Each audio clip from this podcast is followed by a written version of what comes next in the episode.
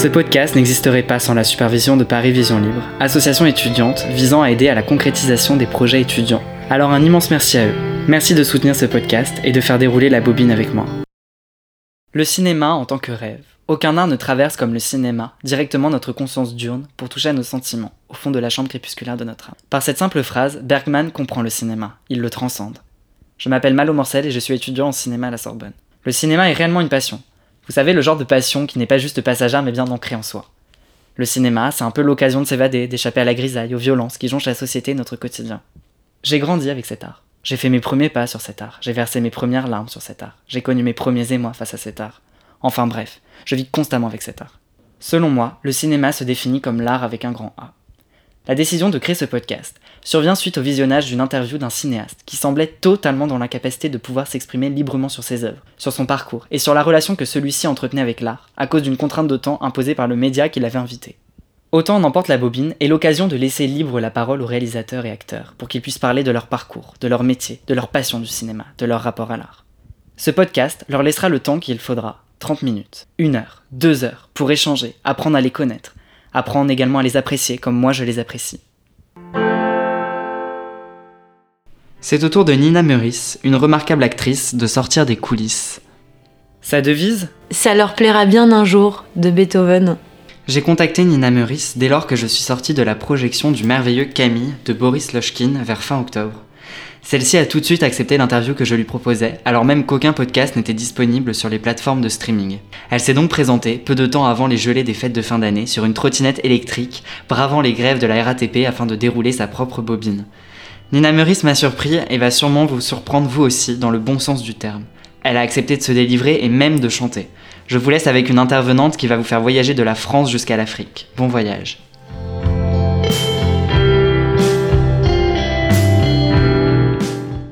Bonjour Nina Meurice, vous êtes née le 14 novembre 86 à Caen.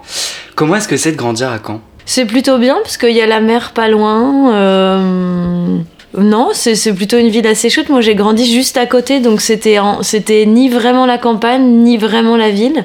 Euh, C'était plutôt bien. Comment est-ce que votre famille vous a familiarisé avec les arts de manière générale? Bon, alors mon père est musicien, donc du coup, il y a toujours eu beaucoup de musique à la maison, même si euh, bizarrement, on n'en faisait jamais avec lui. Euh, il y en avait tout le temps à la maison. Il y avait surtout beaucoup de musiciens qui passaient euh, à l'improviste. Il y avait beaucoup de gens, beaucoup de bruit, euh, voilà. Et ma mère, elle, elle adorait le théâtre, donc j'ai beaucoup de souvenirs de théâtre, mais je m'ennuyais beaucoup. Mais il se trouve qu'au théâtre de Caen, il y a des étoiles au plafond. Donc pour moi, le théâtre, c'est j'y allais quand j'étais petite et je trouve, je m'endormais en regardant ces étoiles, en écoutant des gens parler, et je trouvais ça plutôt agréable. Que vouliez-vous faire dans votre jeunesse? En fait, comme j'ai tourné assez tôt, à 10 ans, je pense que je m'étais pas tellement posé la question d'un métier avant ça, et que d'une certaine manière, ou alors euh, peut-être que si j'avais pensé à quelque chose, ça aurait été la musique, certainement, quelque chose comme ça. Et puis après, comme j'ai fait ce film, euh, ça m'a donné envie, quoi. Du coup, vous fréquentiez beaucoup les milieux culturels comme les musées, les théâtres, les cinémas. Quel type de film alliez-vous voir et allez-vous voir aujourd'hui Alors quand j'étais petite, j'avais pas le droit de regarder la télé jusqu'à très longtemps. Donc je me suis fait tous les Charlie Chaplin parce que chez mon grand-père où je passais toutes les vacances, j'avais le droit de regarder pas la télé mais les cassettes de Charlie Chaplin. Donc ça, je les ai tous vus des millions de fois. Et le cinéma, j'ai pas tellement de souvenirs de cinéma avec mes parents, si ce n'est le tombeau des Lucioles que j'étais allée voir quand j'étais toute petite. Et je pense que c'était beaucoup trop jeune pour le voir. Shining aussi, à travers une porte que mon frère regardait qui était beaucoup plus grand.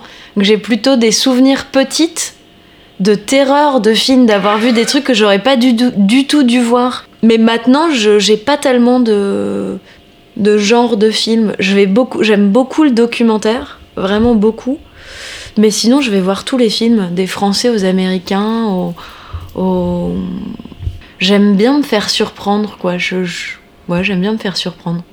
Que vous a transmis votre famille et que vous retransmettez dans votre manière de jouer? C'est hyper dur cette question. Je sais pas si c'est dans ma manière de jouer, mais peut-être euh, dans la manière de choisir les projets. C'est que. Ou. En fait, si peut-être par exemple, euh, ma mère, elle est psychiatre. Donc elle nous racontait tout le temps ces histoires de patients euh, sans dire les noms, etc. Mais c'était en hôpital psychiatrique et donc elle racontait des, des histoires toujours assez rocambolesques et tout ça. Et moi j'ai toujours eu ce, cet amour euh, fou de l'autre, quoi. C'est-à-dire que ma mère nous racontait tellement d'histoires passionnantes sur les gens que je pense que c'est de là que me vient le plaisir de rencontrer des milieux que je connais pas ou, ou de faire des personnages un peu farfelus. Quelles études avez-vous faites? Ben, j'ai fait un conservatoire d'arrondissement en théâtre. Euh, et puis après, j'ai une petite. euh, euh, comment on dit C'est pas une culpabilité, c'est un. Un espèce de truc où je me dis que j'aurais dû faire plus d'études parce que j'aime bien ça. Donc j'avais repris la fac en cinéma il y a 4-5 ans. Et en fait, euh, comme je travaille beaucoup, j'ai pas. J'arrivais pas à être régulière, mais euh, ouais, j'aurais vraiment aimé faire plus d'études. Euh, Est-ce que vous avez dû faire des petits boulots dans votre jeunesse ou pas? Mais alors tellement. Et jusqu'à il y a pas longtemps. Euh, en fait, je me suis toujours dit que j'aime trop mon métier pour le faire euh, sur des projets qui me plaisent pas. Donc euh, jusqu'à il y a pas si longtemps, je préférais faire autre chose que de faire mon métier. Donc j'ai fait euh, les premiers petits boulots, c'était du babysitting. Je me souviens, j'avais mis des annonces dans toutes les boîtes aux lettres du quartier.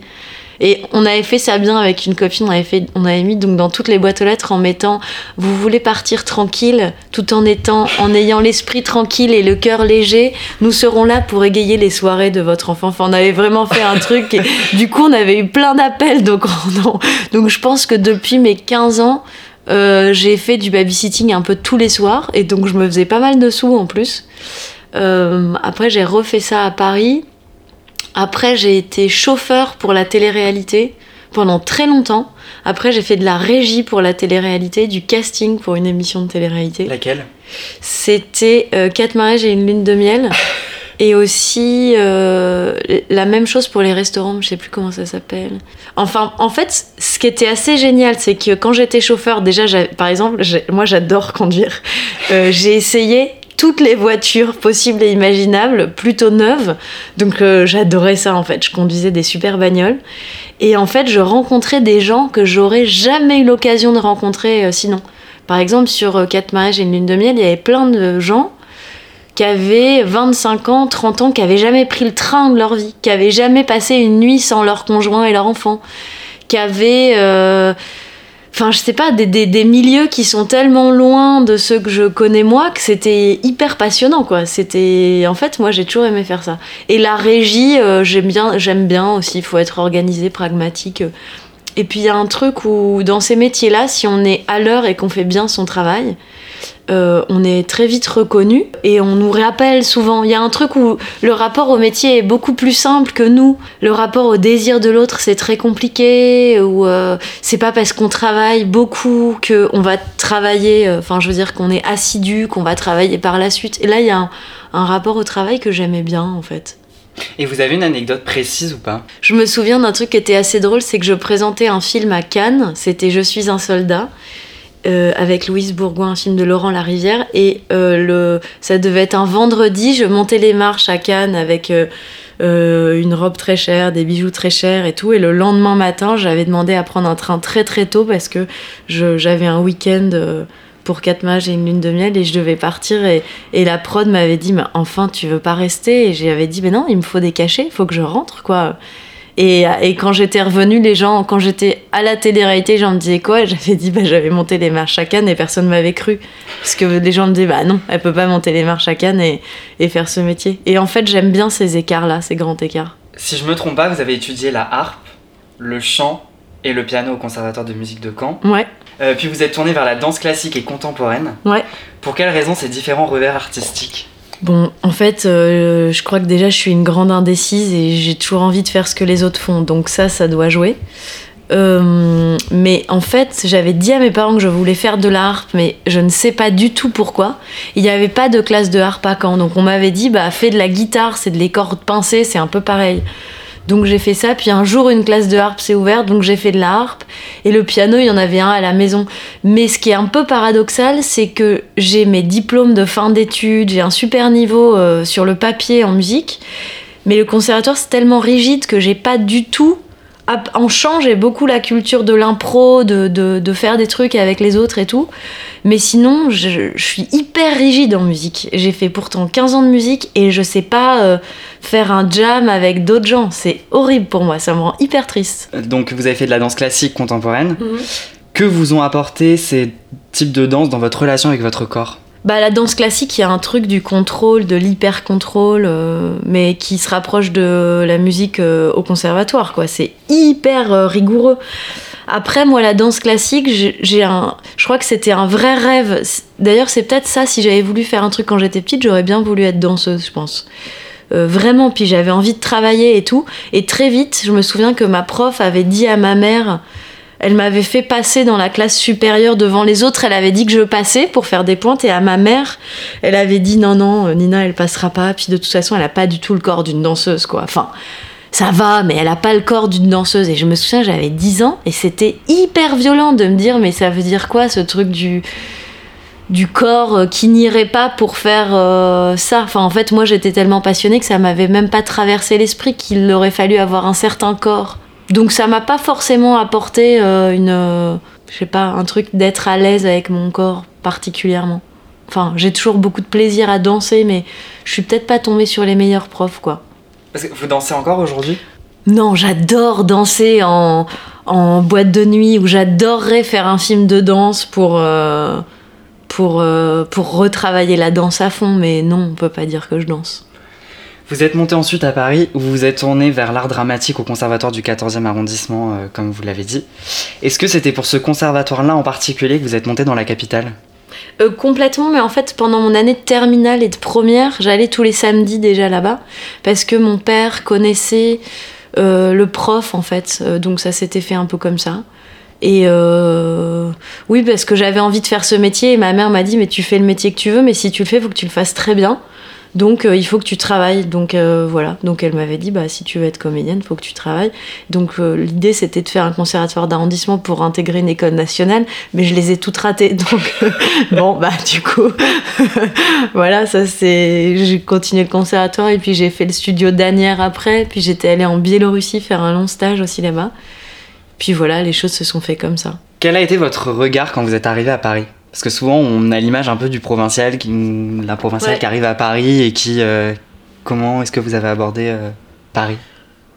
Bah, pour moi, c'était assez génial parce que j'étais en première, je partais le week-end à Paris, j'avais euh, un téléphone à moi, enfin c'est idiot, mais à l'époque, avoir un téléphone, c'était un, un, truc assez, assez, enfin une vraie marque d'indépendance, quoi. Et puis je disais à mes parents que je dormais chez ma tante et je disais à ma tante que je dormais chez une copine mais euh, c'était soit chez des copines, soit chez des amoureux. Donc du coup, c'était un peu la belle vie, quoi. C'était euh, c'était vraiment la belle vie ce moment-là. J'étais hyper libre, quoi. Que vous ont apporté tous ces arts dans votre manière de jouer? Mais Je pourrais pas dire ce qui m'est apporté un truc en particulier. C'est juste que je trouve que c'est une sensibilité, euh, une sensibilité aux choses, quoi. C'est que du coup, je, je je sais pas ce qu'en fait je saurais pas trop répondre à cette question. J'ai l'impression que c'est un tout. Je, pense qu'un peintre, il, il, aime pas que la peinture et forcément il aime un peu la photo, puis il écoute de la musique et puis euh, il aime aller voir de la danse. Enfin, j'ai l'impression que ça se, ça se mêle un peu. Vous avez fait l'expérience du cinéma dans les années 2000 avec le film Saint-Cyr de Patricia Mazui. Vous avez obtenu le rôle suite à une annonce pour de la figuration et vous dites Je n'en ai pas parlé à mes parents car j'étais convaincu qu'ils refuseraient de me laisser participer au casting. Pourquoi cette impression et ce ressenti? Je sais pas, je me suis dit, moi j'ai jamais voulu faire d'embrouille avec mes parents. Donc du coup, je me suis, je pense que je me suis dit que ça aurait pu être une source de problèmes et que j'avais pas envie de me compliquer la vie. Donc je me suis dit, ils diront non. Donc euh, ouais, c'est vrai, c'est une bonne question. Je sais pas trop pourquoi, mais je sais pas. Et en fait, finalement, tout le monde le passait. Donc comme des amis, on dit à mes parents, il faut qu'elle le passe. Je l'ai fait, mais je sais pas, puis il y avait un truc où tout le monde passait ce casting, quoi. Donc, euh, ou peut-être moi aussi j'avais pas envie que ça marche pas. Je sais pas trop, ouais. Bon, bah finalement, ça s'est fait en tout cas. Et parce que vous aviez peur de la réaction de vos parents Comment ils ont réagi quand ils ont appris euh? Alors en fait, ça s'est fait de manière assez diffuse, c'est-à-dire que j'ai pas passé un casting et ils m'ont rappelé le lendemain en disant elle a le premier rôle, euh, euh, elle va partir deux mois. moi j'ai aucun souvenir de ça. Je me souviens que je suis revenue une dizaine de fois euh, puis qu'à chaque fois il y avait des filles différentes, que je faisais des essais, puis qu'à un moment donné j'ai fait des essais costumes. J'ai pas du tout de souvenir d'annonce de je vais avoir. J'ai jamais pris conscience, je pense, de l'ampleur du rôle. Alors peut-être que pour mes parents ils ont eu ce moment-là. Moi, j'ai pas ce souvenir-là, donc ça s'est fait un peu comme ça. Euh, puis on a tourné un peu pendant les vacances. Je me souviens du retour après le tournage, mais je me souviens pas d'un avant et d'un après, en fait. Donc vous avez été, vous avez obtenu le rôle. En tant qu'enfant de 12 ans, comment est-ce qu'on est abordé sur un tournage? C'est pas la même chose que quand on est un adulte. Ouais, euh, j'avais 10 ans et demi même. 10 ans et demi, ouais. ouais. Moi, ce que j'ai adoré, c'est les responsabilités. J'ai toujours aimé faire les trucs toute seule. Et là, euh, ben, à 10 ans et demi, on nous donne des responsabilités. C'est qu'il faut qu'on réussisse une scène, il faut qu'on a. Là, je devais apprendre des vers de racines. Euh, je sais pas, j'avais beaucoup de choses à faire. On me demandait de faire des choses. Donc moi, j'adorais ça. Et le monde des adultes, j'ai toujours été baignée là-dedans parce qu'il y avait beaucoup de gens à la maison. Donc. Euh, puis je sais pas, il y avait aussi ce truc d'être indépendante, quoi. Je dormais pas chez mes parents, je dormais à l'hôtel. C'était. Euh, je sais pas, je, je, sais pas comment ils m'abordaient, mais moi je me sentais petite adulte et ça j'aimais beaucoup. Et votre rencontre avec Isabelle Huppert, forcément, comment ça s'est passé? Bon, je pense qu'à l'époque, je me. Enfin, c'était une grande actrice, mais je n'avais pas la vision que j'ai maintenant euh, d'Isabelle. Je me souviens par contre très bien d'une scène où. Euh, on discutait et puis on a dit moteur, elle s'est retournée et euh, donc elle faisait dos à la caméra. Ils ont dit euh, silence, ça tourne, action, action. Elle s'est retournée et elle était en larmes. Et je me suis dit mais il y a 10 secondes on était en train de parler. Comment elle a fait? Je, me souviens qu'à ce moment-là je me suis dit ah ouais c'est ça être actrice et que je la trouvais très euh, hyper professionnelle et précise et carrée et, très à l'écoute et je, j'étais assez fascinée par la précision de ce qu'elle faisait. Comment avoir abordé ce rôle? Parce que c'est. Enfin, moi, en tout cas, j'ai trouvé que c'était extrêmement dur, parce que c'est une jeune fille, Lucide Fontanelle, qui en arrive quasiment à la catharsis de ses péchés par l'autoflagellation. Mhm. Comment est-ce qu'à 12 ans, on parvient à comprendre ce personnage? Est-ce qu'il faut, selon vous, posséder une certaine maturité pour euh, ce genre de rôle? Bah, en tout cas, ça en donne forcément un peu de maturité. Euh mais ceci dit, je pense que c'est des expériences fortes de la vie qui, qui, donnent de la maturité. Donc ça aurait été autre chose. J'aurais certainement euh, grandi différemment, mais grandi aussi. Ça m'a fait grandir, ça c'est sûr. Encore une fois, je crois que j'étais trop petite pour me rendre compte. En fait, je faisais les choses. Euh, on avait une coach, Armel Zbrer, qui nous disait tout le temps, ça ça m'a vachement resservi encore maintenant, comme c'était avec un langage de l'époque, elle disait mais toi avec tes mots, qu'est-ce que tu dirais? Toi si tu es en colère, comment tu l'exprimerais? Imagine cette situation. Euh, euh, ta, meilleure amie te trahit. Elle, elle, transposait tout à notre époque et à ma vie personnelle et à me dire ok imagine tu vas dire d'autres mots mais que c'est une situation que tu es en train de vivre maintenant pas du tout de composer quelque chose, mais juste d'être dans le présent, réellement en train de vivre cette situation. Et ça, ça m'a beaucoup suivi encore maintenant, un espèce de truc de se convaincre que ce qui est en train de se passer est vrai. Donc d'aller chercher des parallèles possibles avec sa vie, avec des expériences vécues, avec... Euh, ça, c'était assez passionnant, du coup, de se mettre dans des états. C'est peut-être ça qui m'a fait grandir, c'est de me mettre dans des états dans lesquels je ne m'étais pas mis euh, à cet âge-là. Et quelle vision vous avez eue de ce monde euh, du cinéma après cette expérience-là Moi, j'étais complètement fascinée par la technique surtout. Moi, j'adore la, J'adore euh, le vocabulaire technique en général. Euh, un garagiste qui dit Alors, on va changer les 17 injecteurs, et puis alors tu vas me mettre, tu vas me rebooster, et un truc. Moi, je sais pas pourquoi j'adore. un médecin qui décrit une opération, ça, me, ça me fascine. Donc là, au cinéma, il y a plein de techniques, il y a plein de vocabulaire ça, j'avais adoré ça. Euh, et puis le travail de groupe, ça m'avait vraiment beaucoup plu, quoi. Le, le fait de, que ensemble, il y ait quelque chose qui se construise, ça, j'avais adoré. Même si vous avez continué de jouer dans des courts métrages, vous avez fait une pause de plusieurs années sur grand écran en fait, j'avais 10 ans et demi surtout. Donc mes parents ont dit euh, bah tu retournes à l'école et tu vas pas faire euh, tu vas pas courir les castings et moi-même ça avait été assez compliqué de revenir à l'école, il y a eu beaucoup de jalousie et tout.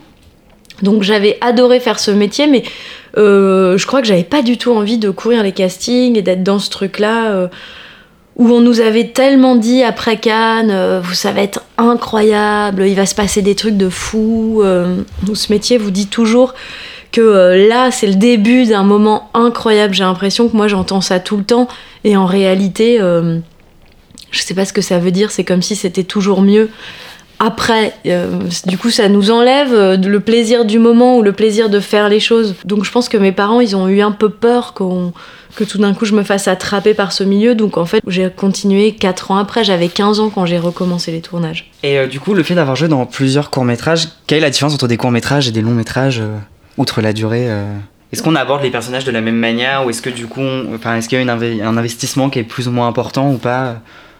Hum, moi, j'aborde vraiment complètement de la même manière. Je trouve que encore maintenant, j'en fais parce que souvent je trouve que déjà c'est en général c'est des rôles euh, principaux donc euh, c'est dix jours euh, intenses hum, voilà je trouve ça agréable. Et pour moi c'est souvent des manières de rencontrer des univers qui a qui se développent pas forcément en long métrage c'est que des réalisateurs peuvent sur un format court essayer des choses prendre plus de risques peut-être parce que l'économie est pas la même mais moi, j'aborde pas du tout les personnages différemment. Je trouve que c'est au contraire souvent l'occasion de rencontrer des jeunes réalisateurs qui du coup vont faire des longs métrages après et qui et, prendre un risque. C'est-à-dire si le court métrage est mauvais, il circulera pas, donc le risque est pas très grand, quoi. Vous avez rencontré le réalisateur franco-suisse Frédéric Mermou, mhm. où il vous a engagé sur plusieurs de ses courts-métrages comme L'Escalier en 2002 ou encore Rachel en 2006. Donc le court-métrage L'escalier pose les jalons de sa narration dans un escalier où votre personnage euh, connaît les premiers sentiments humains, elle tombe amoureuse, connaît l'amitié. Et vous, si vous deviez trouver un lieu où vous estimez que votre personnalité artistique et votre passion pour les arts s'est développée, lequel ce serait? Bah les lieux culturels en général en fait. Euh... On n'aurait pas un en particulier? Peut-être le tout début, je pense que les... En fait j'ai fait tellement de répétitions de mon père dans son studio euh, ou juste euh, on me posait là, puis euh, ils faisaient leur journée de répétition, puis j'écoutais. Je pense que c'est le début en fait de ça, de voir des gens prendre du plaisir à travailler ensemble, à chercher, à écouter d'autres musiques. Peut-être qu'en tout cas, ça c'est le début de de mon plaisir à regarder quelque chose d'artistique se faire. Mais un lieu après, non, j'en ai pas. Je crois que c'est en fait, en plus, je dis les milieux artistiques. C'est pas vrai parce que quand je pense au tournage, c'est souvent justement parce que ça se déplace, parce qu'on va euh, rencontrer l'humain là où il est que ça devient passionnant. Dans Rachel, qui est sorti en 2006, c'est l'histoire d'une jeune fille qui est babysitter et qui décide d'inviter alors qu'elle est en plein travail des amis à elle. Quelle est la plus grosse erreur que vous ayez faite dans votre carrière?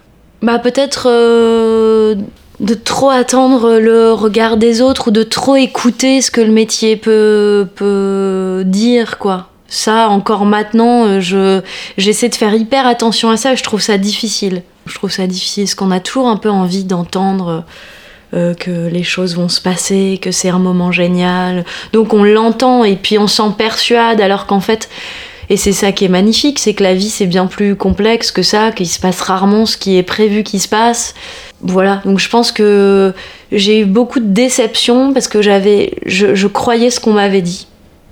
Donc maintenant, je, je, suis plus là-dedans. Je pense que c'est ça les erreurs que l'erreur que j'ai faite. Donc Frédéric Marmont, vous avez ensuite choisi pour son long métrage Complice, qui est sorti en 2010, où vous avez interprété le rôle de Rebecca. Que ressent-on comme ça quand on est rappelé par euh, un réalisateur plusieurs fois d'affilée?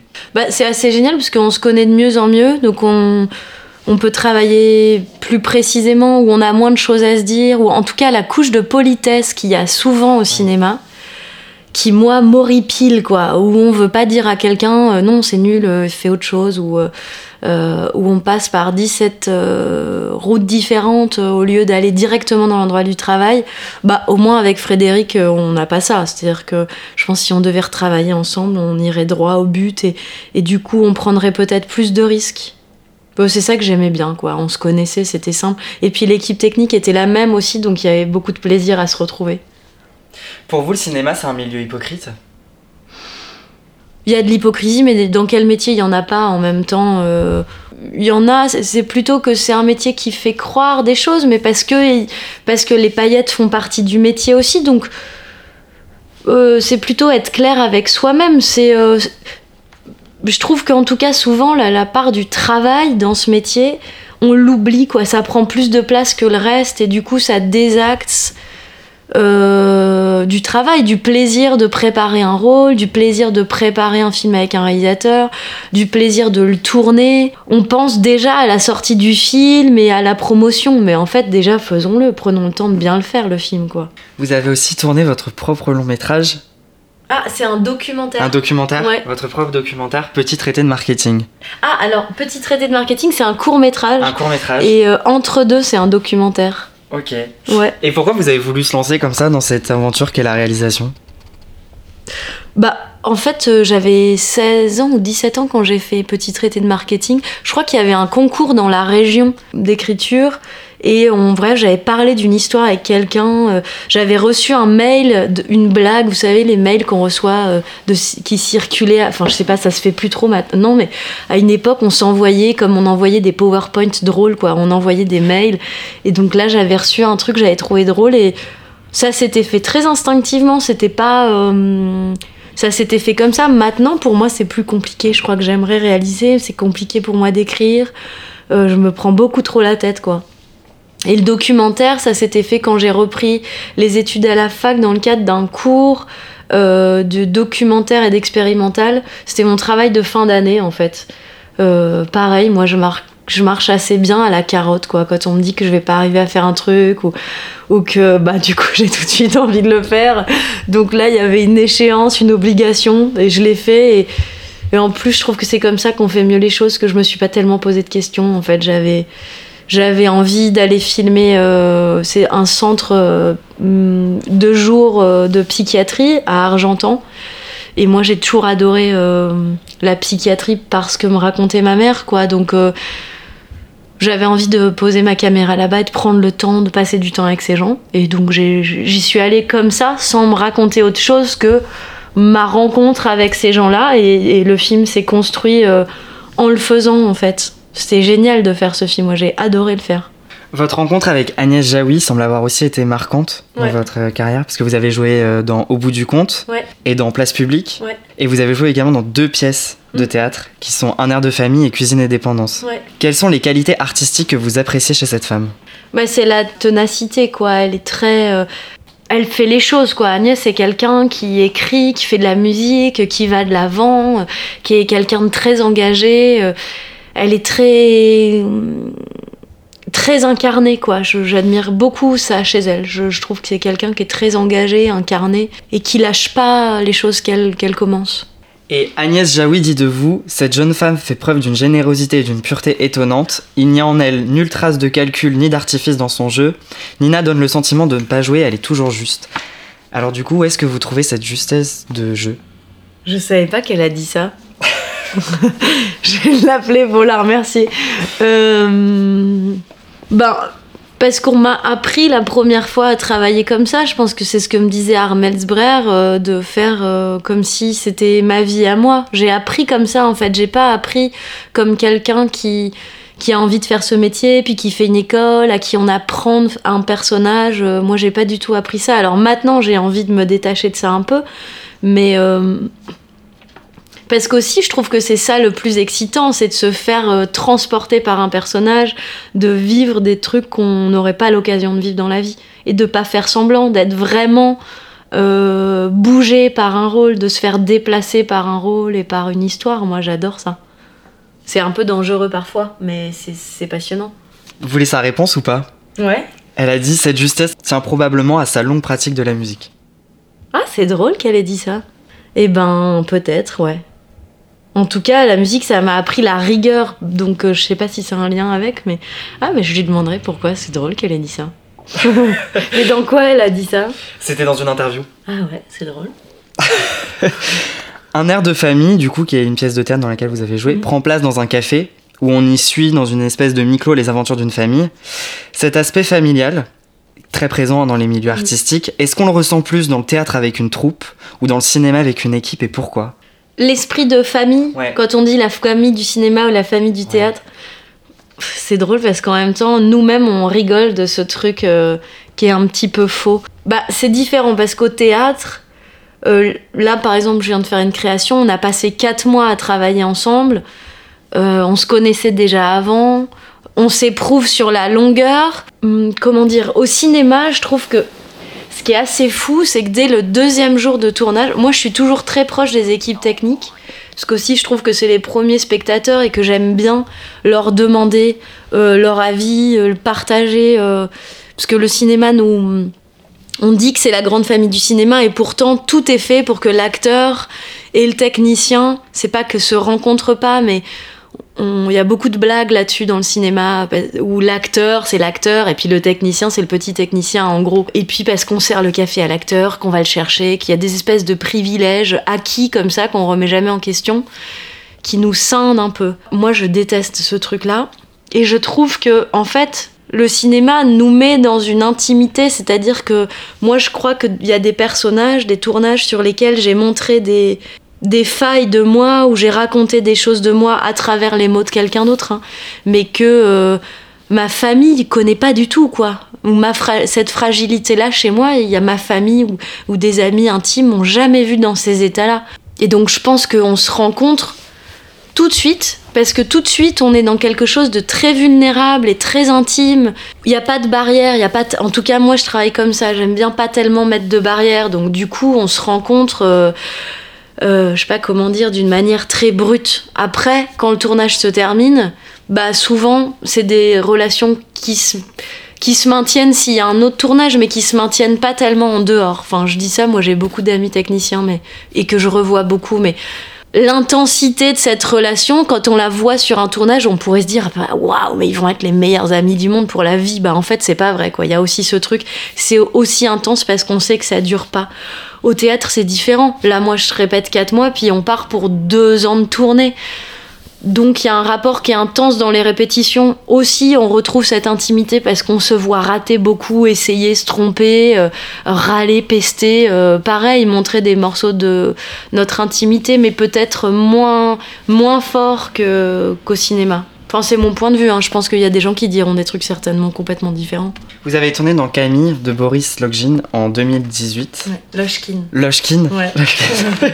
On y suit le parcours de Camille Lepage, une photographe de guerre qui est tuée en Afrique. Mais j'ai vu que vous avez beaucoup côtoyé la photographie, donc pour les besoins du film. Pouvez-vous nous en dire plus et surtout quel est votre rapport avec celle-ci aujourd'hui? Eh ben, j'ai travaillé trois mois euh, à l'AFP, l'agence France Presse, qui est une agence, euh, enfin qui est l'agence France Presse, quoi, qui regroupe des journalistes euh, presse écrite et photo. Et moi, j'ai travaillé au service photo pendant trois mois, où j'allais tous les jours faire des photos avec les photographes. D'abord, juste pour me familiariser avec l'appareil qu'avait Camille, parce que moi, je faisais de la photo déjà un peu avant, mais avec l'argentique de mon grand-père, donc qui était pas du tout, du tout le même format, quoi. Et donc l'idée, c'était parce que j'aime bien aborder les personnages comme ça, c'est éprouver leur quotidien pour euh, les connaître d'une manière qui soit pas intellectuelle, qui soit pas l'analyse de scénario, mais juste bah parce que je vais faire ce qu'il fait tous les jours à un moment donné, je vais être imprégnée de quelque chose que je pourrais pas forcément expliquer, mais que j'aurais complètement ressenti. Même si Camille travaillait pas à l'AFP et qu'elle travaillait pas du tout dans ce milieu-là,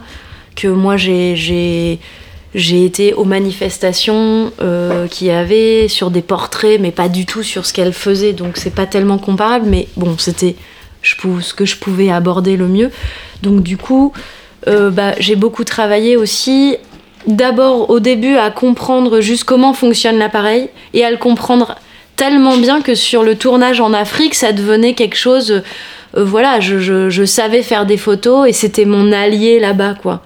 Et après, j'ai rencontré beaucoup de photographes qui l'ont connu et fait beaucoup de lectures de portfolio, c'est-à-dire qu'on prenait les photos que Camille avait faites et on les analysait en disant c'est quoi l'objectif qu'elle a, c'est quoi la focale qu'elle a, c'est quoi le diaph qu'elle a, comment elle se positionne, comment elle est. Savoir tellement bien comment elle les fait pour que moi, quand on était en Afrique, je savais qu'il fallait que je me positionne comme ça et comme ça parce que dans le film en fait il y a beaucoup de photos de Camille. Et donc on me voit prendre des photos et après on voit la photo que Camille a, prise. Donc du coup il fallait que je sois à la bonne position avec la bonne optique et tout ça pour avoir cette autonomie là j'ai aussi beaucoup travaillé là-dessus. Et maintenant mon rapport à la photo ben là ça fait un an qu'on a arrêté enfin que le tournage s'est terminé. J'ai eu beaucoup de mal à sortir du film et puis du coup, j'ai pas du tout réussi à faire de la photo pendant longtemps. Et là, je crois que maintenant, j'ai réenvie de faire avec mon appareil à moi euh, et pas avec l'appareil de Camille. Mais je, je vais m'y remettre. En fait, j'a- j'adore la photo. C'est vraiment quelque chose qui me un, médium, on dit ça, ouais, mhm. que, que j'aimerais développer un peu plus. Donc euh, j'aimerais bien ouais, travailler euh, à la photo un peu. Qu'est-ce qui change entre incarner un personnage issu tout droit d'une imagination mhm. et une personne réelle? Est-ce qu'on ressent comme une pression plus importante avec l'aspect autobiographique ou pas?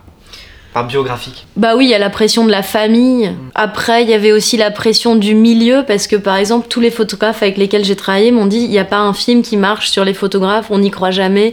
Donc j'avais aussi la pression des photographes qui me disaient en gros, tous les gens, quand ils le font, c'est nul. Euh, a priori, tu vas pas trop y arriver. Il y avait quand même un peu ça, donc j'avais la pression de ce milieu-là aussi. Mais évidemment qu'il y avait la pression de pas trahir euh, la famille et les amis de Camille. Ça, c'était très fort.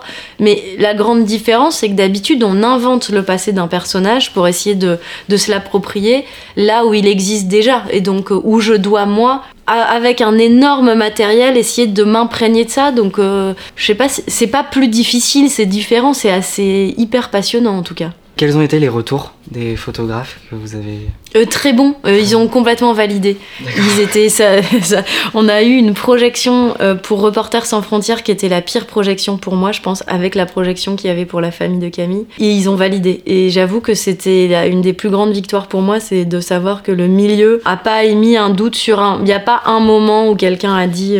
Enfin, il y a certainement des gens qui, qui disent que c'est pas bien, mais on, je les ai pas eu ces retours-là en tout cas. Et les retours de, des proches euh, de, de Camille Lepage? Mm, ils sont très bouleversés aussi parce que par exemple la mère de Camille elle dit que bah, la ressemblance est très frappante et tout, mais je pense qu'ils l'ont jamais vu euh, travailler en Afrique. Enfin, travailler tout court. Donc en fait, ils la connaissent, évidemment, ils la connaissent parce que c'est leur fille, mais qu'aussi pour eux, c'est assez surprenant de se dire, mais est-ce que c'est la réalité ou est-ce que c'est la fiction? Parce qu'en fait, euh, c'est comme ça que ça s'est passé, mais comme ils y étaient pas, il y a des choses où pour eux, ce qui est troublant, c'est que. Euh, ça leur donne à voir quelque chose qu'ils connaissent pas de leur fille, qui est certainement vrai, mais voilà, cet entre-deux est assez troublant pour eux, mais ils ont été complètement bouleversés par le film. Mais c'est normal en même temps, je pense que même si le film avait été raté, ils auraient été forcément un peu bouleversés. Vous avez tourné en Afrique pour les bienfaits du film Qu'est-ce qui change entre le fait de tourner à l'étranger et de tourner en Europe, enfin, et tourner euh, en Europe? Bon, bah là pour ce film, c'était impossible de pas tourner en Centrafrique. Après, il y a l'Europe L'Afrique, la Centrafrique, c'est encore. Euh,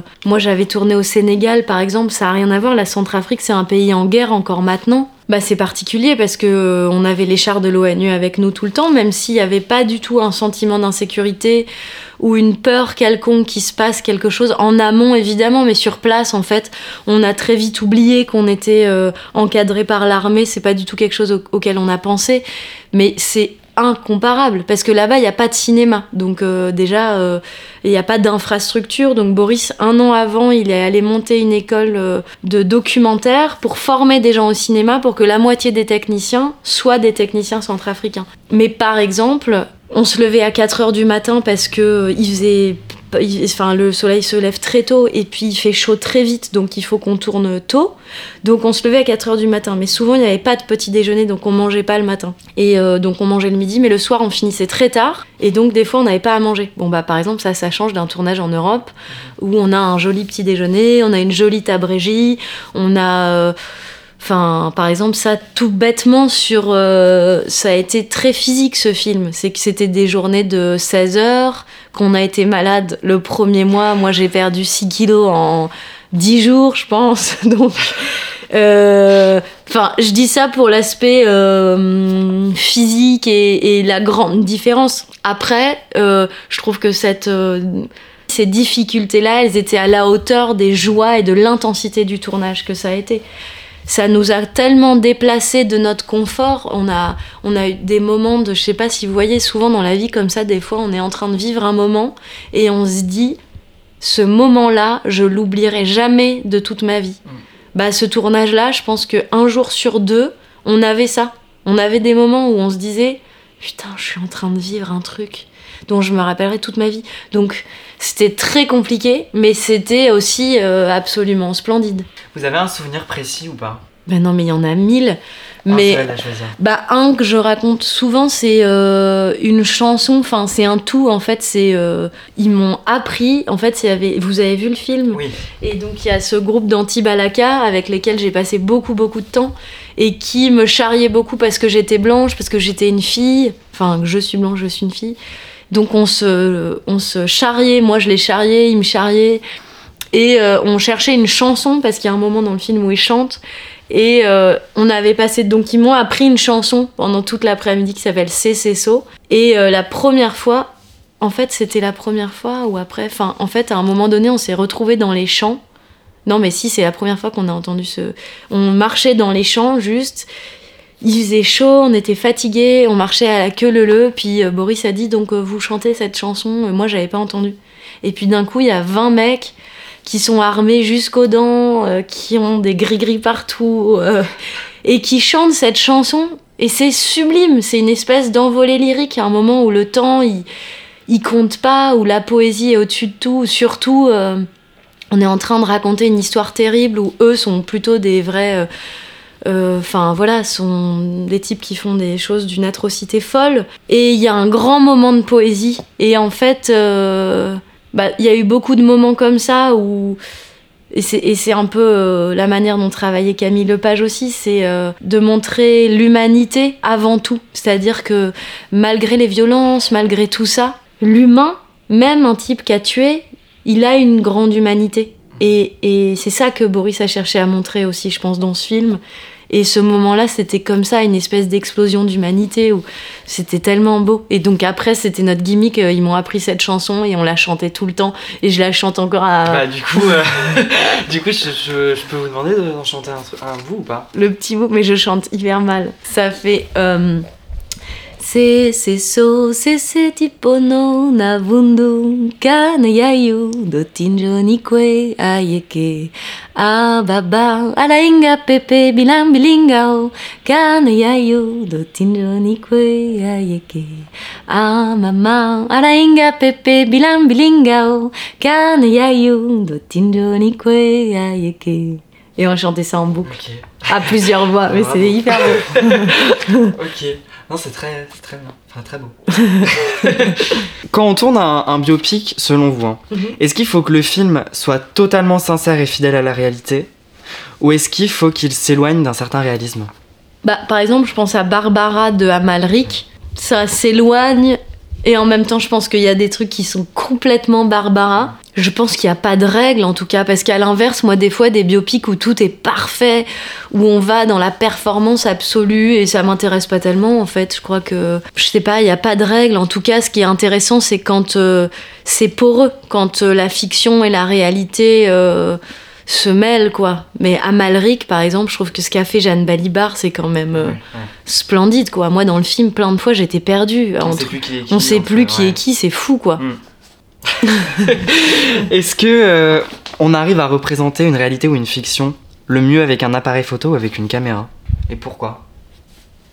Bon, il n'y a pas de mieux, c'est deux médias complètement différents. La photo, euh, c'est la réalité, c'est un arrêt sur la réalité. Enfin, si tant est qu'on fait du reportage. Après, la photo en studio, ça peut être aussi euh, onirique que peut l'être le cinéma, mais bah, la photo de reportage, par exemple, elle montre la vérité mieux que. Enfin, mieux que le cinéma, puisque c'est la réalité. Après, euh, j'essaie de penser à des films qui montrent mieux la réalité. euh. Non, mais la réalité, elle est toujours mieux euh, quand elle est montrée en vrai. Je pense que c'est c'est autre chose, c'est qu'on la sublime, on, on la creuse, on fait des arrêts sur image de comme on peut.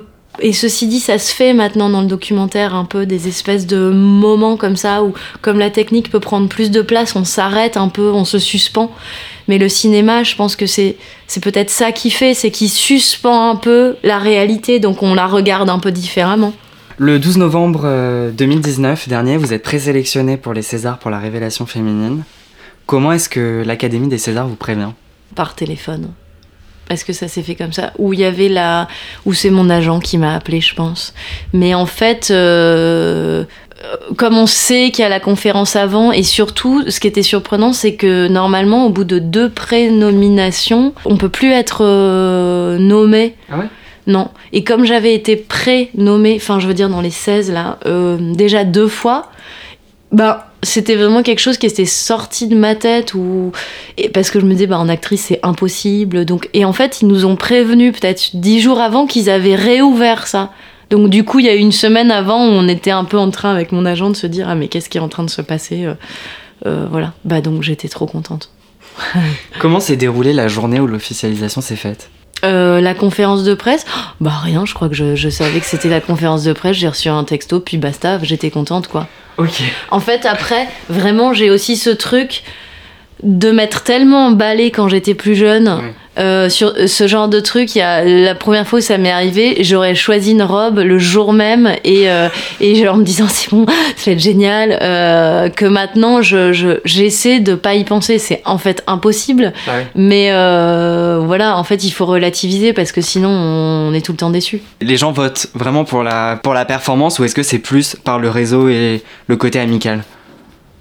Bah, je pense que c'est un tout. C'est que par exemple sur les Césars techniques, moi-même je vote. hein. donc par Mhm. exemple sur les Césars euh, du son ou du montage, euh, ben je pourrais pas forcément dire sur tous les films de l'année euh, vraiment le meilleur son. Donc c'est-à-dire que s'il y a des sons qui m'auront marqué, mais après forcément que s'il y a quelqu'un Ouais. que je connais, je vais voter pour lui. Et puis dans les acteurs c'est pareil. Et, et en plus on peut pas voir tous les films. Donc je pense que c'est un tout. Puis après, il y a aussi beaucoup de distributeurs et de producteurs qui votent et qui du coup ont tout intérêt à mettre euh, à voter pour des films ou des comédiens qui vont sortir après. C'est-à-dire que s'ils ont, euh, si euh, je sais pas, je dis Giannis parce que je, je pense à Mhm. lui là, si Giannis a six films la- l'année prochaine, bah, tous les distributeurs et les, et les producteurs vont avoir envie qu'on vote pour lui parce que comme ça, enfin en dehors du fait qu'il est très bon, parce que comme ça pour leur film à eux aussi, ça va bien faire vivre le film c'est un tout, je pense. Évidemment que c'est pas que la performance, parce qu'il y a des films d'auteurs, moi, que j'ai vu, que j'ai trouvé formidable, et j'ai trouvé ça incroyable qu'ils soient pas nommés, quoi. Vous avez tourné dans le clip de la, la pub des, Ouais. des Césars. Ça s'est passé comment? Très bien, c'était avec Lucas euh, Donte. Donte, voilà, dans un cirque. euh, on était habillés en Chanel. Ce qui était, il avait une super idée, c'est qu'en fait, il a fait un remake de On achève bien les chevaux. Euh, qui est un film où en fait ils font un marathon de danse pour gagner 1500 euh, dollars et en fait les gens se tuent Euh, en fait ils dansent pendant deux, plus de deux mois et ils se tuent à la danse pour avoir de l'argent et être un peu célèbres et donc c'est un beau parallèle avec les révélations. Enfin, je trouve ça assez fort en fait comme parti pris. Vous avez vu Girl? Ouais. J'ai trouvé ça très très beau. Quels sont vos projets futurs? Et ben là, je suis en tournée de théâtre. En gros, c'est 30 dates euh, par an de, ce, de l'absence de père, une euh, pièce de, une adaptation de Platonov de Lorraine de Sagazan. Et voilà, on joue dans, dans les scènes nationales de France et au théâtre de la Bastille à la rentrée. Et des films ou pas? Il y a des trucs en projet mais qui sont pas financés, donc pour l'instant c'est euh, pas acté. Est-ce que après le fait d'être présélectionné comme ça dans les Césars, on a quand même plus de demandes ou pas? Non, Non. Non, je trouve pas. Je, je pense aussi que parfois c'est des moments, c'est que certainement qu'il y a des gens qui pensent à moi pour des projets ou qui auraient envie de travailler. J'ai rencontré plusieurs réalisateurs par exemple qui m'ont dit que c'était qu'ils auraient envie de travailler avec moi, mais peut-être qu'ils n'ont pas le projet maintenant et qu'ils le feront plus tard. Je sais pas, j'espère quand même que je vais retourner. Que peut-on vous souhaiter de meilleur pour le futur? De tourner du coup ou pas? Ouais, de tourner. Et moi, je voudrais tourner tous les jours si c'était possible. Quand je tourne pas, je m'ennuie à mourir. Donc, euh, je. Oui. De tourner, de jouer au théâtre, c'est ce que je préfère dans la vie. Quel conseil prodigueriez-vous à un étudiant qui souhaite se plonger dans le milieu du cinéma ou de l'art? Ben, d'abord que c'est une course de fond, qu'il faut être très endurant, euh, qu'il y aura beaucoup de bâtons dans les roues, mais qu'en fait, euh, si on a une passion et on a envie, faut la, faut la garder, la tenir, et puis pas avoir peur de toquer aux portes, quoi. En fait, je me rends compte, moi j'écris beaucoup aux réalisateurs que j'aime bien. Quand je vois même un court métrage, j'aime bien écrire aux réalisateurs pour leur dire que c'est bien. Ou là, j'ai vu Mito, j'avais envie d'écrire au décorateur pour lui dire que je trouvais super son travail. Euh, en fait, euh, on a toujours l'impression que les gens vont venir vous chercher, mais en fait, il y a tellement de gens qui font ce métier que bah, personne va venir vous chercher si personne sait que vous existez. Et même, moi-même, euh, quand on me demande des noms de comédiens pour des projets, des fois, je pense pas à des copains parce que juste je les ai pas vus ou à des amis parce que je les ai pas vus. euh, et si je les vois dans la semaine, je vais en parler. Donc je pense que c'est aussi un truc de ouais, de pas avoir peur de dire aux gens avec qui on aimerait travailler qu'on aimerait travailler avec eux, ou juste de dire aux gens qu'on aime bien leur travail, qu'on aime bien leur travail. Et il faut, faut essayer des choses, quoi. Faut faire des courts-métrages, faut y aller, quoi. Il y a tellement de gens qui font ce métier que il faut, faut y aller, quoi. Donc c'est parti pour la deuxième partie qui s'appelle La Madeleine de Nina Meurice. Vous, vous, avez, vous avez du coup le principe. Ouais. vous avez dû choisir un film. Ouais. Et vous avez opté pour Le Loup de Wall Street, réalisé par euh, Martin Scorsese et sorti en 2013. Donc ce film raconte l'ascension de Jordan Belfort au sein de Wall Street. Et vous avez choisi comme scène celle où le protagoniste principal se retrouve sur le sol et se traîne pour se rendre dans sa voiture après avoir avalé des Lemon 714. Donc là, il subit des effets secondaires, euh, difficultés motrices, euh, enfin des jambes, troubles de la mémoire et troubles de la parole. Comment est-ce qu'on arrive, selon vous, en tant que comédien, à transcender notre aide comme ça à ce point pour se mettre dans cet état? Bah, c'est exactement pour ça que j'ai choisi cet extrait, c'est que honnêtement, je trouve ça incroyable ce qu'il a fait. C'est que je me dis, mais comment il a fait quoi? Il a répété pendant des heures avec quelqu'un, sans personne. Parce qu'au cinéma français, on répète pas du tout. Donc moi, je me dis, en France, on voit, moi, je vois cette scène-là écrite et je vais sur le tournage et on me dit vas-y. je me dis euh, ouais c'est un mystère pour moi cette. En fait c'est ce que j'adore dans cette scène c'est que c'est tellement l'antithèse du cinéma français parce qu'il en fait des pataquès quoi. Au, cinéma français, on est très sur la nature de l'acteur. On, on prend quelqu'un un peu pour ce qu'il est. On n'est pas trop dans la composition, dans le on n'est pas tellement dans l'art de l'acteur. Je trouve qu'on est dans le. On dit toujours l'acteur. Cet acteur a un truc. Euh, c'est une nature. Euh, c'était tellement vrai. Euh, mais on va pas mettre une perruque et se faire une prothèse de nez pour quelqu'un qui, pour un film, je sais pas, sur sur n'importe quoi. Il faut que ce soit un biopic forcément ou un film en costume. Et aux États-Unis, ils ont pas peur de ça. Et moi, je, c'est vraiment un truc que j'adore, c'est, de me dire, bah oui, on peut complètement se transformer, on peut en faire des pâtes à caisse comme dans cette scène. Et moi, cette scène, il n'y a pas un moment où je me dis, où j'y crois pas, où je la remets en question, où je me dis, c'est pas crédible ou c'est pas réaliste. Au contraire, c'est tellement gros que j'y adhère complètement. Donc. Euh, je sais pas comment il fait, mais c'est si je devais poser une question, une seule question à une seule personne, euh, ça serait euh, Léo, comment t'as fait? Et comment est-ce que vous feriez, vous, pour vous mettre dans cet état? Ah, pour moi, ça serait. Je sais pas, je, travaillerais beaucoup. Je pense que je travaillerais beaucoup. certainement, je, le ferais une fois euh, hyper alcoolisé pour me rendre compte un peu ce que ça donne.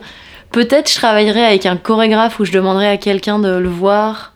Je, je demande. Ouais, j'essaierais plein de choses, je pense. En tout cas, faut lâcher prise, quoi. Dans ces moments-là, faut vraiment pas avoir peur du regard des autres parce que il y va, quoi. Euh, il est le loup de Wall Street.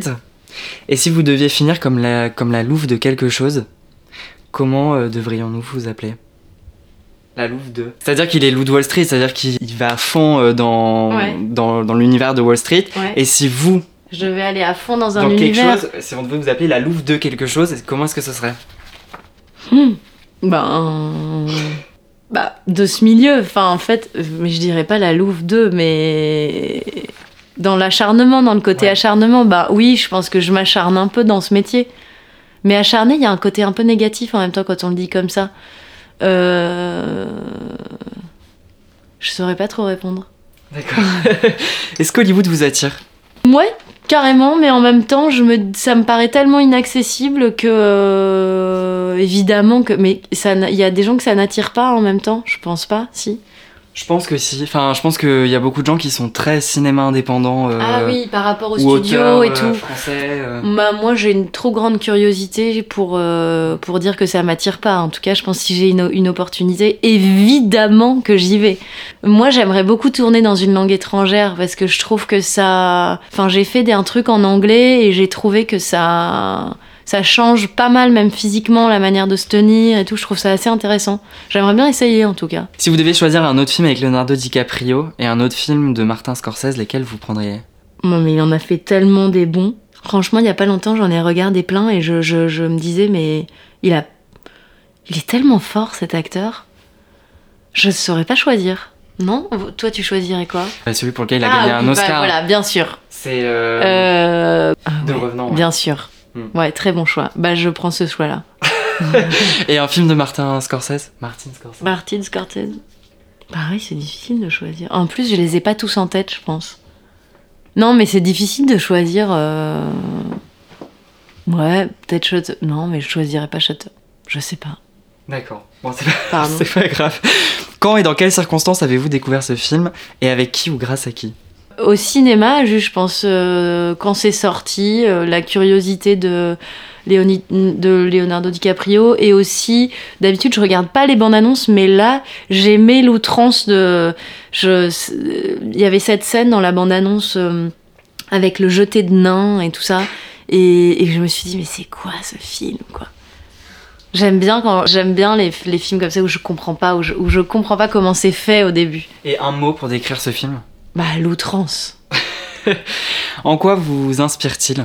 Bah là-dedans, je pense oui, la performance, mais pas que d'acteurs, de, de mise en scène, de décor. euh, Ils y vont à fond, quoi. Ce que j'adore dans ce film, c'est qu'ils y vont à fond et oui, ils vont pas de main morte. C'est le sujet du film et on y croit, quoi. En fait, c'est pour moi, c'est un joli pied de nez, un espèce de discours parfois qu'on a en France, moi qui m'horripile sur le réalisme. J'adore le, cinéma réaliste, etc. Mais ça ne s'oppose pas en fait. Pour moi, j'entends souvent un discours où c'est soit l'un, soit l'autre, où c'est comme si c'était deux écoles qui s'opposaient complètement. Ben, c'est deux écoles différentes, c'est des manières de traiter le cinéma différemment, mais, mais les, sujets différemment. Mais pour moi, ce, le réalisme est le même. Enfin, je veux dire, pour moi, j'y crois autant qu'un film des frères Dardenne, en fait. Différemment, dans un genre très différent. Mais j'y crois pas moins. Si vous vous trouviez enfermé dans un conservatoire avec un poème, une musique et une pièce de théâtre, quelles seraient les différentes œuvres d'art avec lesquelles vous souhaiteriez être enfermé? Déjà, je détesterais être enfermée dans un conservatoire. Ça serait vraiment l'horreur. Euh, avec alors un poème, Un poème, ouais. je crois que ça serait euh, Demain dès l'aube de Victor Hugo. je le lis, Ouais, ça. ouais, j'ai pas voulu dire. Alors, euh, demain, dès l'aube, à l'heure où blanchit la campagne, je partirai. Vois-tu, je sais que tu m'attends. J'irai par la forêt, j'irai par la montagne, je ne puis demeurer loin de toi plus longtemps. Je marcherai les yeux fixés sur mes pensées, sans rien voir au dehors, sans entendre aucun bruit, seul, inconnu, le dos courbé, les mains croisées, triste, et le jour pour moi sera comme la nuit. Je ne regarderai ni l'or du soir qui tombe, ni les voiles au loin descendant vers Harfleur, et quand j'arriverai, je mettrai sur ta tombe un bouquet de houx verts et de bruyères en fleurs. Et une musique? Je sais pas si j'aimerais l'entendre en boucle, mais il y a une chanson que j'adore de Mathieu Bogart qui s'appelle Une mélodie. Une mélodie pour chanter cette air. Nanana, qui dit loin. je sais pas. Mais c'est très beau, c'est sur l'amour, c'est hyper beau. Et une pièce de théâtre? Euh, je pense que ça serait le partage de midi. Voilà, de Claudel. Donc c'est parti pour la troisième partie qui s'appelle Vol au-dessus d'un nid de questions. Donc c'est plein de petites questions euh, qui ont rapport à, à votre carrière euh, au cinéma ou au théâtre. Mhm.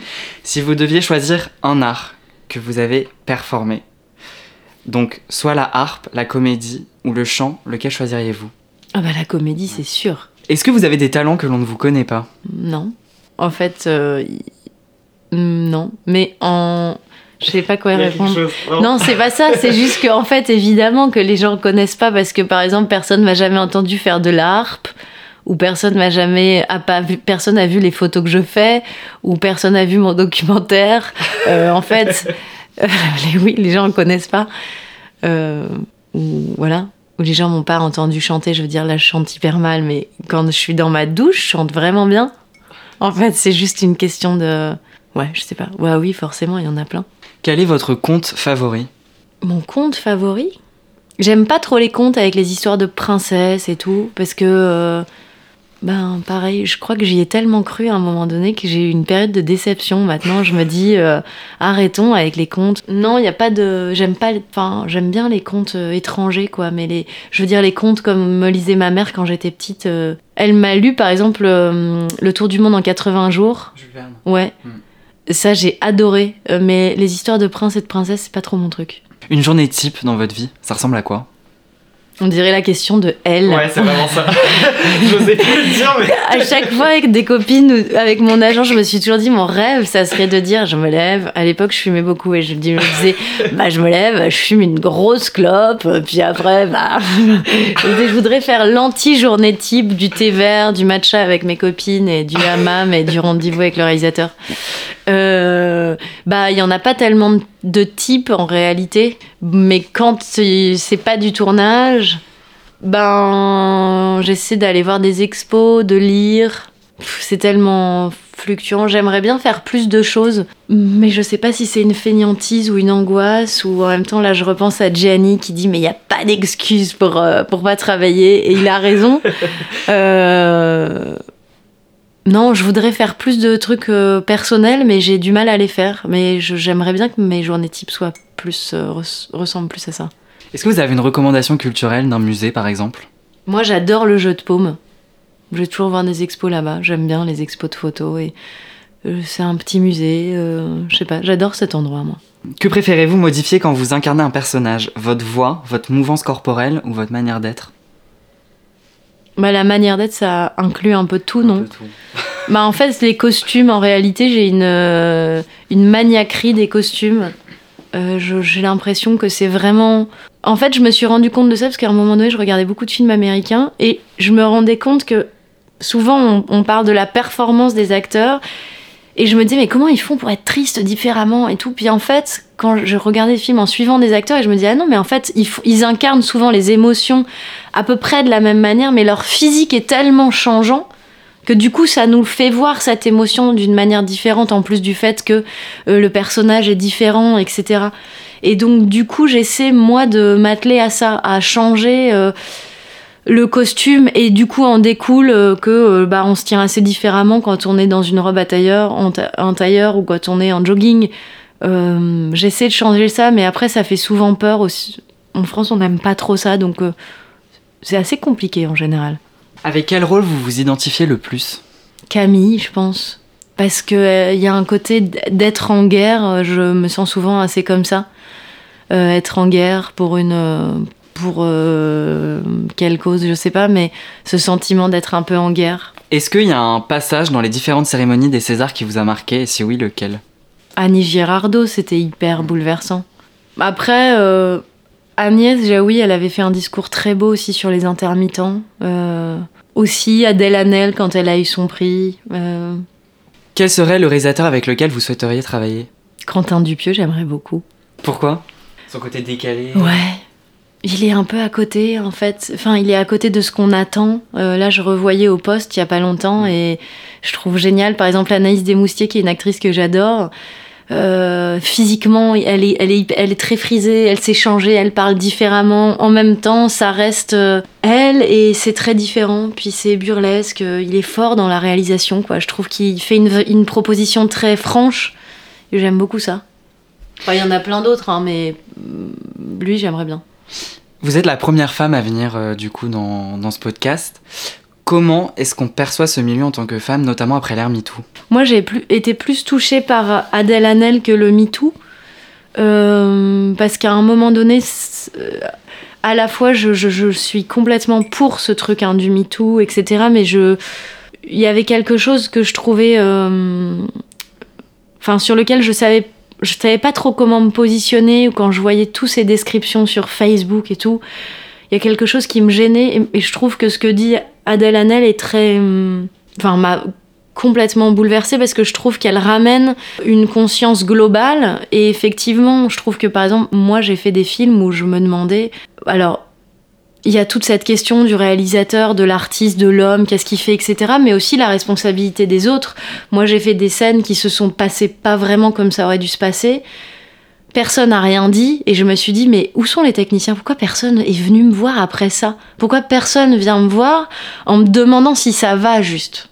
Par exemple, je me souviens d'une scène de nu qui s'était pas très bien passée et un technicien était venu me voir et m'avait juste dit ça va, mais je m'en souviendrai toute ma vie de ce type-là. Mais toute ma vie. Il m'avait juste dit ça va, alors que évidemment que ça n'allait pas du tout. Et encore maintenant, je m'explique pas ça. Je me dis, mais comment ça se fait que les gens sont pas venus, ont pas dit que c'était pas normal? Pourquoi personne n'a rien dit? Et d'ouvrir le dialogue, de pas juste se dire quand on est victime de quelque chose, c'est quelque chose de très fort quand on est une fille, on, rentre pas tard parce qu'on a peur de se faire agresser, euh, je sais pas, il y a plein de trucs qu'on fait pas parce qu'on a peur des violences sexuelles. Moi, je suis pas du tout une trouillarde, mais c'est quand même quelque chose qui revient, c'est quelque chose auquel on pense. Et je trouve que cette euh, prise de conscience du collectif, de se responsabilité, de se responsabiliser aussi en tant que partie prenante d'une chose ou non, de cautionner, de c'est hyper important, je trouve, d'avoir ouvert ça et aussi d'ouvrir le dialogue, pas dans un entre-soi de filles qui avaient qui avons subi des choses, mais euh, moi je sais qu'on en a vachement parlé dans la compagnie avec laquelle je travaille. Euh, entre hommes et femmes, on n'était pas d'accord et j'ai trouvé ça génial d'ouvrir le dialogue. On l'avait jamais eu ce dialogue avant, de dire à partir de quand on dit que c'est une agression sexuelle. Il y en a un qui disait à partir de quel âge. Euh, on appelle ça pédophilie. Enfin, je me dis ah ouais d'accord, bah c'est génial d'en parler parce que parce que si on ne nomme pas ces choses, bah rien n'est dit, mais tout continue à se passer quoi. Pourquoi est-ce que les techniciens sont pas venus vous voir euh? Ben, c'est drôle parce que sur Camille, là, il n'y a pas du tout eu ça, mais il y a un technicien qui m'a dit, euh, pour une scène où j'ai fait une, crise d'angoisse, on en a reparlé, il m'a dit mais je euh, savais pas comment me positionner et en fait moi comme j'ai un truc très libre surtout sur ce film où on était peu nombreux, on était très ensemble euh, je veux dire j'étais aussi technicienne enfin il y, y, avait un truc d'égalité absolue quoi. Je pas pas du tout, j'étais pas du tout mise sur un piédestal et lui m'a dit euh, qu'il qui se sentait assez. Euh, enfin, il se questionnait beaucoup sur le fait qu'il soit pas venu me voir, et c'est vrai que je me suis retrouvée toute seule à ce moment-là. Et lui m'a dit que il voulait pas me déranger, que peut-être il y avait un rapport au personnage. Euh, en fait, qu'il voulait pas me déranger, mais que ça l'avait questionné lui-même, parce que en fait, dans la vie, quand on voit quelqu'un s'effondrer, on se pose pas la question de le déranger. Je crois qu'on y va a priori et que là il y a un amalgame avec euh, le personnage avec un truc de est-ce que on est dans un moment artistique qu'il faudrait pas qui serait un peu sacré et qu'il faudrait pas casser? Et euh, moi je lui ai dit que je crois que même si c'est un moment artistique ça cassera pas l'artistique que de demander à quelqu'un si ça va bien euh, moi, j'ai entendu plein d'histoires, euh, surtout sur des scènes de nu, de filles qu'on laisse toutes seules avec des réalisateurs, de d'ambiguïté, où on se dit non, mais c'est c'est pour la scène. Mais moi, je crois pas du tout à ça. Je veux dire, sur, sur tout ce qui est nudité et tout, moi, je crois à l'inverse. Quand j'ai fait Complice, le film Complice, ouais, il y avait beaucoup de scènes de nu c'était millimétré et les fois où c'était pas millimétré ça s'est très mal passé pour nous parce que parce que l'imprévu il est impossible dans ces moments-là. Quand il y a de la chorégraphie, moi c'était avec un type qui avait l'âge de mon père, on était trois, on était tous les trois nus, c'était horrible. Donc heureusement qu'on savait, moi je savais ce qu'il allait faire, la main où il allait la poser, et il n'y avait pas du tout d'ambiguïté. Mais quand il s'est pas passé des trucs qui étaient prévus, et bah pour moi c'était terrible parce que je me disais mais attendez là qu'est-ce qui est en train de se passer? Non, non, on dérape pas là-dessus. Donc moi je crois que justement il faut répéter ces trucs, il faut en parler et il faut pas laisser les comédiens tout seuls avec un réalisateur répéter ces scènes. Enfin moi j'ai une copine qui m'a raconté ça sur un court métrage fait un peu à l'arrache où le réalisateur a voulu voir les deux acteurs nus pour une répétition. Euh, elle m'a dit qu'elle se sentait un peu mal à l'aise. Bah, je lui dis bah oui, bah en fait il faut y aller, faut pas les laisser les comédiens dans ces moments-là pour être sûr, je veux dire, pour être sûr qu'il n'y ait pas de problème. Et un moment marquant d'un tournage? Bah, il y en a eu plein. c'est difficile de choisir comme ça. Euh.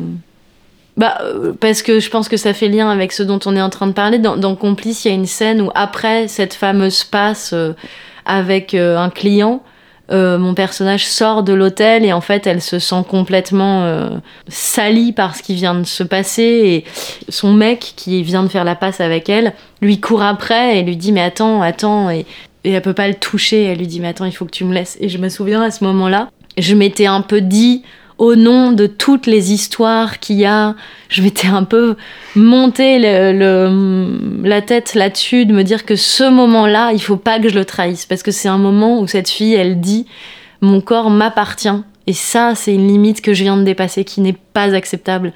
Et je me souviens que ça a été un moment où je me suis fait complètement dépasser par la situation, parce que je pense qu'aussi j'étais complètement en accord avec ce qui était en train de se passer.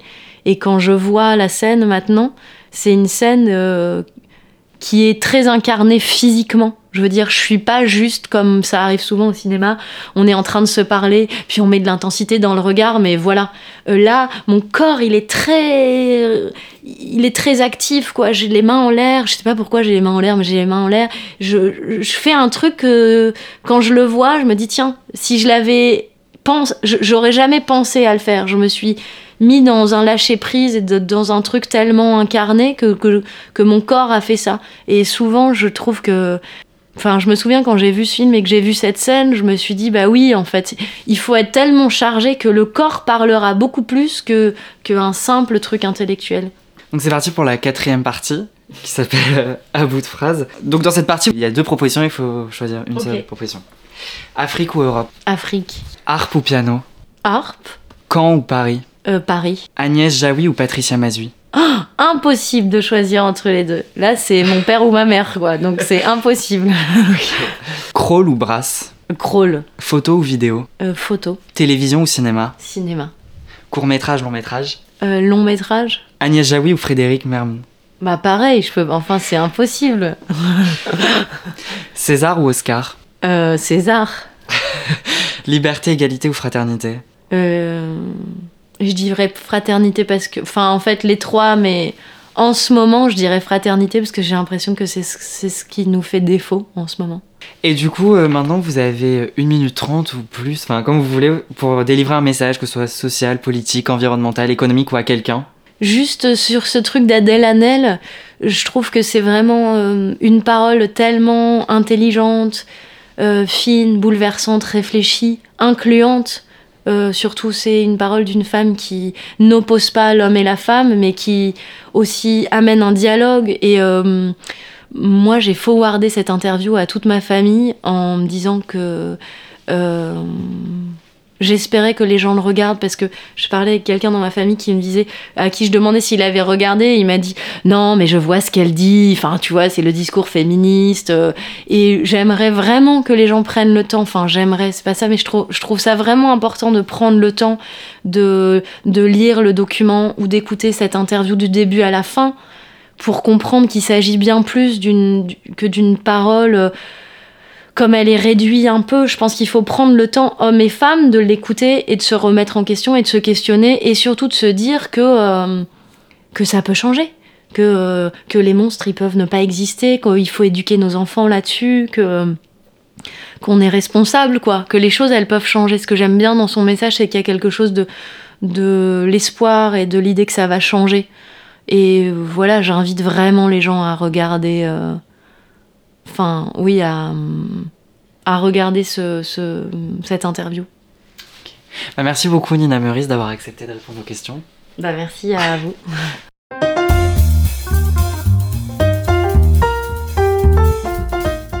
Merci à Nina Meurice pour l'attention apportée à ce podcast. Merci aussi à Gauthier Fragnat pour la prise son, ainsi qu'à Marois Bendaoud pour la communication qu'elle engendre pour Paris Vision Libre. Merci aussi à vous qui écoutez ce podcast. Continuez à faire dérouler la bobine avec moi. Pour plus d'informations, suivez la page Instagram qui porte le même nom que l'émission.